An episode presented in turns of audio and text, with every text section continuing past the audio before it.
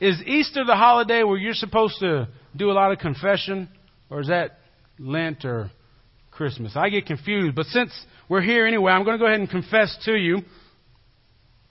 Um, I have never been a great student. Growing up, actually, I was a horrible student.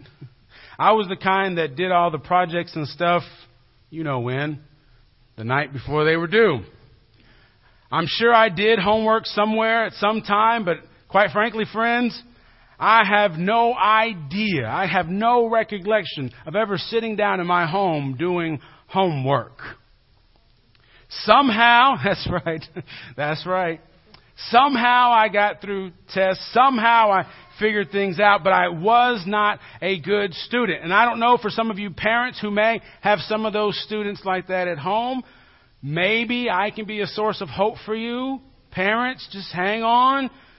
For you students who may be like me, listen to me, do your homework, please. Please don't be like me. But I was never a good student, and I was one of the ones who, you know, we made up this, these things ourselves we, um, we always had the same question. We were sure that we didn't have to pay attention as much as everyone else because we were sure that there would be a day when we would get out of school and we wouldn't have to learn it. We wouldn't have to make use of this stuff and we'd always ask the question. You know what it is, right? When are we ever going to use this? You guys are better than me, right? Now, I had a teacher who said, just you wait. Just you wait. And of course, as I've gotten older, if I've been a part of different projects and things, I've seen that, yeah, there are some things that I've gone back on that I've learned in school that I thought before would, would mean nothing to me, that I thought I was just learning just to fill time and to give someone else a paycheck. I've learned my lesson, friends, and I hope that maybe you and I can learn our lesson today as well. Because quite frankly, I know that there's a lot of stuff about scripture. I know there's a lot of things about who we are as the people of God that kind of seem like stuff we'll never have to use in the real world. How many times has someone told me that? Preacher, you just don't understand the real world. Because I live somewhere else, apparently. So many things we hear about what the disciples did and what they saw and how they interacted with Jesus and other people. So many things we hear about somebody like the apostle Paul. Mary Magdalene, all these people, we hear all these things they went through. We hear all these things they said and we think, well, that's them. What am I ever going to have to think about stuff like that for my own life? Well, friends, here's why we are here today. We are here because God has shown us something. God has shown us that what happened on Good Friday wasn't the end. God has shown us that death, that evil, that injustice, that all the things that represent this world never have the final say. It is God the God of love, the God of power and might. It is God whom we serve who always has the final say, and his final say is always hope. It's always hope. And God has told us that. God has told a group of people like us who have come and we've sat down and we are listening to what God is saying, hopefully today. So as you're sitting in that desk, and I mean, excuse me, that pew, listen to what God is telling us. That is never the end. There is always hope. Sometimes, though, we feel like, yeah, okay, God's told us to that, but that really has no bearing for me. And that's why I think, oh, I love, I love the book of John anyway. Can we just set that straight? Most inspired book of the Bible, right? We've know that. You've probably never heard me say that, right? And John, I don't know, maybe he's gotten his stories mixed up, or maybe he's, he's listening to how other people have told stories and he's putting it all together, because you'll notice the way he tells the resurrection story is a little different than how some of the other gospel writers might have done. But I love how he puts Mary Magdalene in the center of what happens on Easter morning. She's making her way there and perhaps to, to take care of the dead body, to go through a ritual ceremony that she needed to complete as she's there with all the pain in her heart and all the reminders of what's going on in the last couple of days, she gets to where she knew that she knew that the last time she was here, she saw Jesus' dead body right there, and now it's gone. Now, for you and I, when we hear that, we want to say, Hallelujah, He is risen. But Mary doesn't have the hindsight that we do yet. So for her, it's still a painful experience. Matter of fact, it's not something yet to celebrate, it's something that just adds to the hopelessness.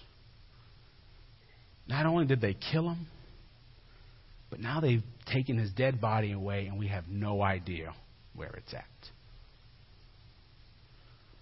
All those things he told to us how can it get any worse? And it seems like Mary, the first instinct she has that she is here, now that she's seen that he is not there, she runs to where the other disciples are. She says, all that stuff that happened to us, all the things that we heard, you, you have got to come see this. What does this mean for us now? What, what are we going to do now that he's not here? You heard the two disciples ran neck and neck. They beat each other. They tried to beat each other to the to the empty tomb. They looked in and they, yeah, Mary, he's not there. I don't know what this is going to mean for us. Go home and take a nap and sleep on it. Those two disciples left, and Mary stayed. And this is what I appreciate most about Mary at this point because she knew that God had been speaking to her and to all of the people like her who believed. But right now, her faith, her faith was troubled. Because even though God had said all those things to all of them, right now what mattered most is her faith in that moment. And while it's important for us to realize that our faith is about us being connected, you have heard me say that so many times. Your, your faith is just not your business. Our faith is our business. But there has to come a point, friends, when the resurrection does mean something to me where I stand at the foot of that empty tomb and wonder what this means to me. Mary stood there weeping, hopeless, worried, anxious, everything else you can imagine or can't imagine. Her faith was troubled. And it's to her troubled faith that Christ appeared. And you got to appreciate she's she's she's seen two angels apparently come out of nowhere and they fly away or do whatever angels do when they're done talking to you out of nowhere. And then some guy who you think is the gardener comes talking to you like where all these people come from? Why don't you just tell me what you've done? But then she hears Mary.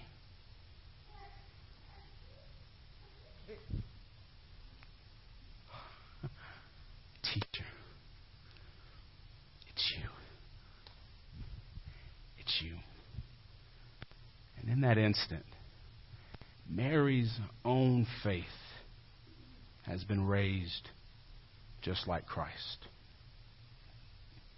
So I need you to hear me this morning that God has told us of His great power and His great love. It is for us to share together. It is for us to come together week after week or whenever we come together to celebrate. But it's got to mean something to your heart too. But then, Jesus has something else to say to Mary. He's offered her peace. You can tell by the way her attitude has changed. You can tell. You can almost see her eyes open up, light up. You can almost see her physically get off the ground and, and, maybe go to try to hug him or to, to scream, to yell out in that instant. But then he says, Now I want you to do something. I want you to go and tell the others. Go and tell the others what you have seen this morning.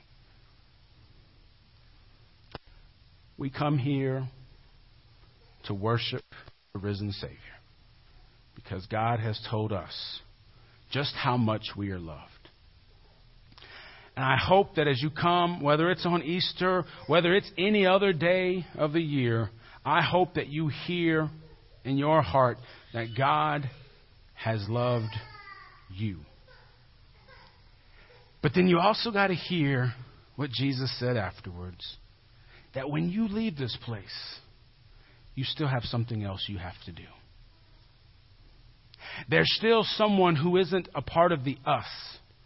Are you kidding? There are still people who are part of the us who don't know what you know.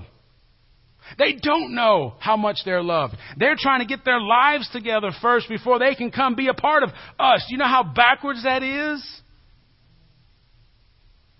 The cross says you don't have to wait to get your life together. We don't have time to wait. And as the people of God, what we are celebrating today is God's power, God's love given to us and given to every single one of you here this morning that's gotten up, gotten yourself all prettied, come to sit with somebody next to you, and come to have a good time. Got your Bible open right there, you got your egg. God has come and told every single one of you, you are loved. Would you re- repeat that with me? I am loved. Now, hear Christ say, Go tell them what you've seen today. In Jesus' name. Amen.